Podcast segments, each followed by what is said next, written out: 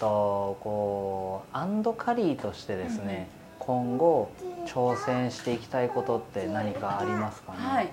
そうですね。あのもっとあのやっぱり若い生産者さんとかが頑張っている、あの頑張ってあの自分たちの理念のもとでお野菜作ったりとか、お米作ったりとかされているのでそういうあのいいものをあの私アンドカリーがまあ微力なんですけど皆さんに発信していくことで、あのお客様も喜んでいただけますしその生産者の方たちの応援にもなればなと思っているので、うんうん。まあ、そういう方々を見つけていろいろあの話をしてあの新しいカレーを作っていったりとか、うんうん、そういういいものを発信できるようなことっていうのはやり続けたいなと思っています。で、えっと、今後チャレンジした、まあ、結構先になっちゃうんですけど、あのそうですね。えっとなんていうのかな。カレー屋なんですけどファミレスみたいなうん。あのお店をやりたいなと思っていて、はい。あのお子様でも、あのなんですかね。おじいちゃまおばあちゃまでもあとは障害のある方でも、あとビーガンの選択をされた方でも誰でもあの来て楽しめるようなカレー屋というか定食屋に近いカレー屋みたいなのをやりたいなと思っているので、まあ、そこに向けてあのできることをやっていきたいなという感じですね。なるほど確かにそういった今選択をしたいっていう方はすごく増えてますよそうですね。あとはあの僕の話ですごく恐縮なんですけど、うん。やっぱりこのインタビューも SNS ってここ数年で急速に発達してますけど、実はあの一部の SNS を使いやすい方たちにしか届いてなかったりして、ね。はい、ちょっと目が見えない方とか、耳が聞こえない方ってどうしても情報を入手しにくかったりするので、そういう方たちにこうゆきなさんをはじめとする、うん。こう面白い、はい。またその地域の活動とか、うんうん。あと信念を持って取り組まれている方のことをはい。発信したいっていう思いでやっているので、はい、なんかそういった方に向けてのうん。今度はカレー屋さん、はい。定食屋さんファミリーレストランっていうのがうん。実現できるのすごい楽しみですね。そうなんですよね。まあ特にあのここバリアフリーとかじゃないので、うん。まあ頑張ってその、はい。ステップをつけてもらったりとかしたんですけど、あのなんていうかな、えーとビーガンの方とかが結構特にあの一番最初に取り組みたいことだなと思ってるんですけどビーガンの食事って全然他のレストランに行くとあのなかったりとかあっても美味しくなかったりとか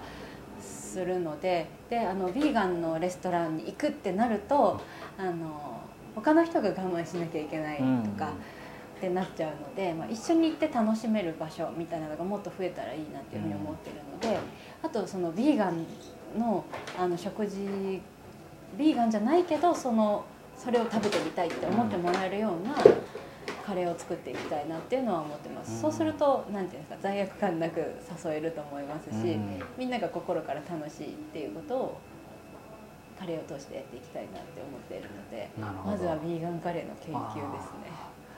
確かにこうビーガンってこうもうそれ専門店とかだったりして少しハードルがうんなんか一般の人からするとちょっと高かったりとかしてただそれが一つの場所で選べたらはい。すごくしかもカレーっていうこう馴染みのある食材で選べたらなるほど。あーめちゃめちゃ楽しみですうん、ね。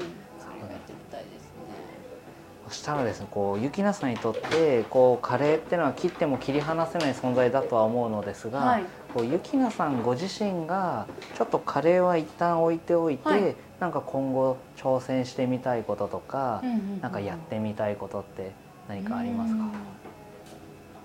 うーん。そうですね。カレーと切り離して。はい構もう皆さんもう趣味なことサーフィンをやりたいとかですあね そういうこととかでもいいんですけどなるほど。はい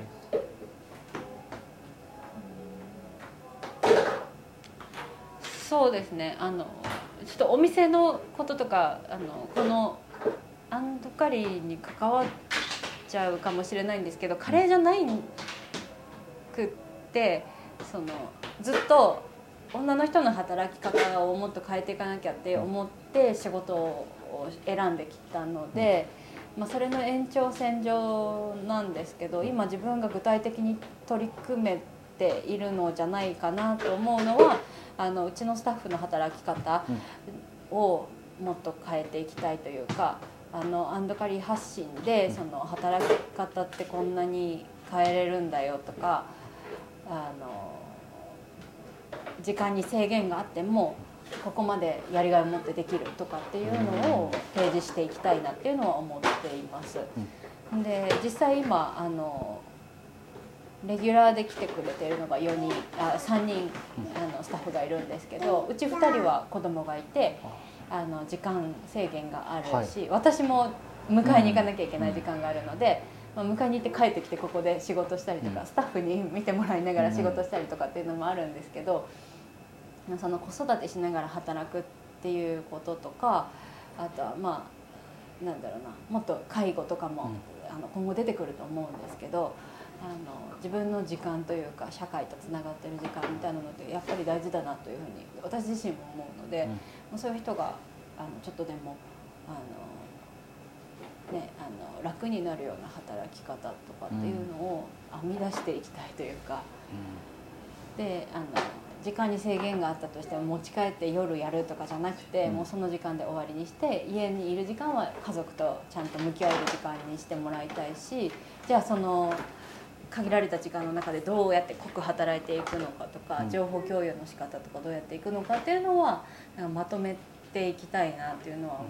てあの実験しながらですねまとめていって。まあ、将来的にその働き方で取材が来るぐらいの、はい、感じにはなりたいなとなるほど。それはやりたいですね。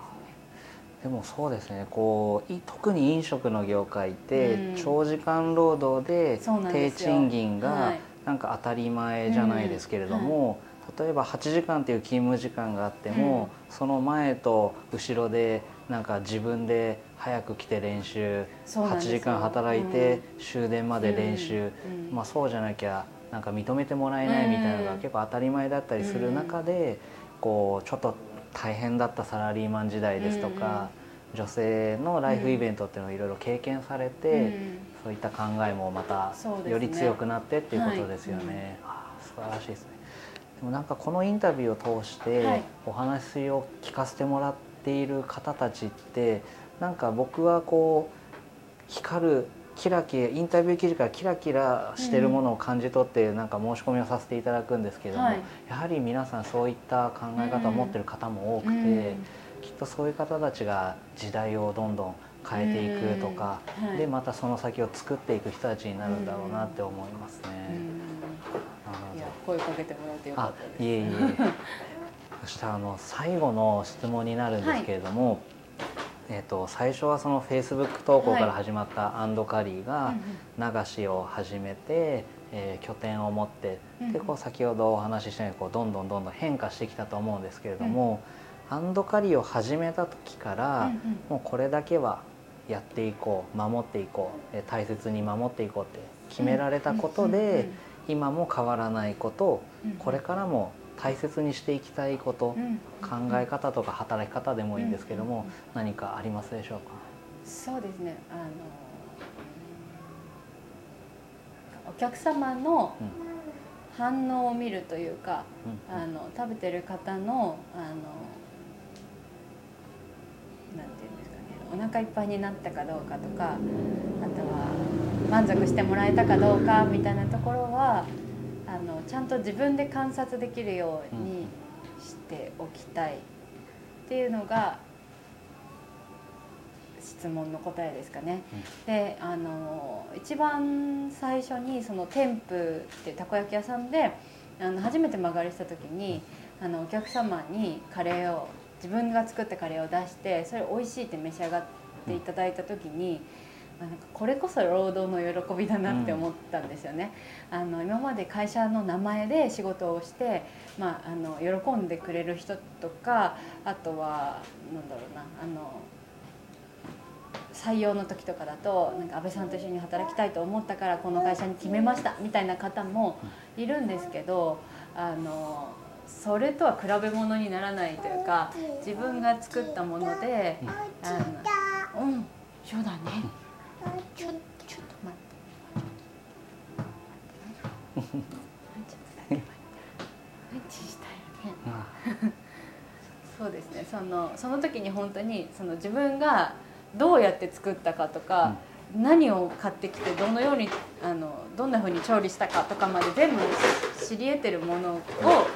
自信を持ってお客様に提供できてそれを喜びに感じてもらってることがダイレクトに伝わってくるのがやっぱりなんていうかすごいシンプルなあの働く価値だなと思ってて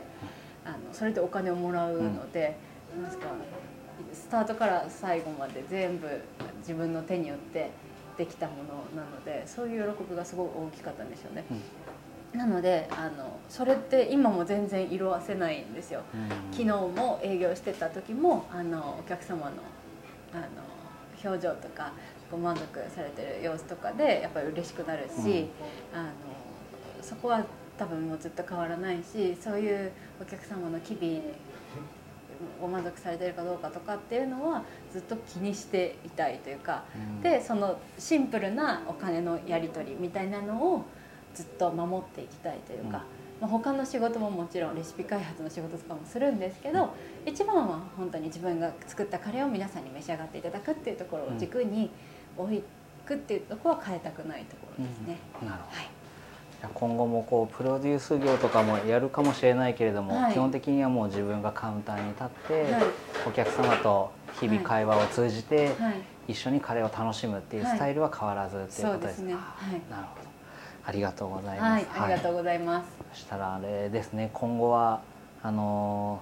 営業中は気合を入れるためのあのバンダナが、例えば定食屋を開けたら、なんか白い手ぬぐいに変わってとか、ね、フ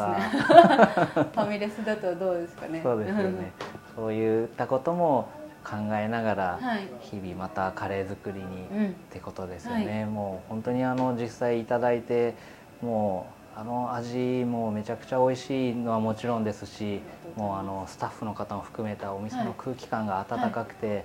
なるほどこれだからファンがたくさんつくんだなっていうのもすごい伝わってきましたしあのその定食やファミレスに向けて、あのこれからもめちゃめちゃ応援してますので、ぜひ今後ともよろしくお願いいたします。はい、よろしくお願いします。今日はあのはいインタビューありがとうございました。ありがとうございます。安倍ゆきなさんでした。ありがとうございます。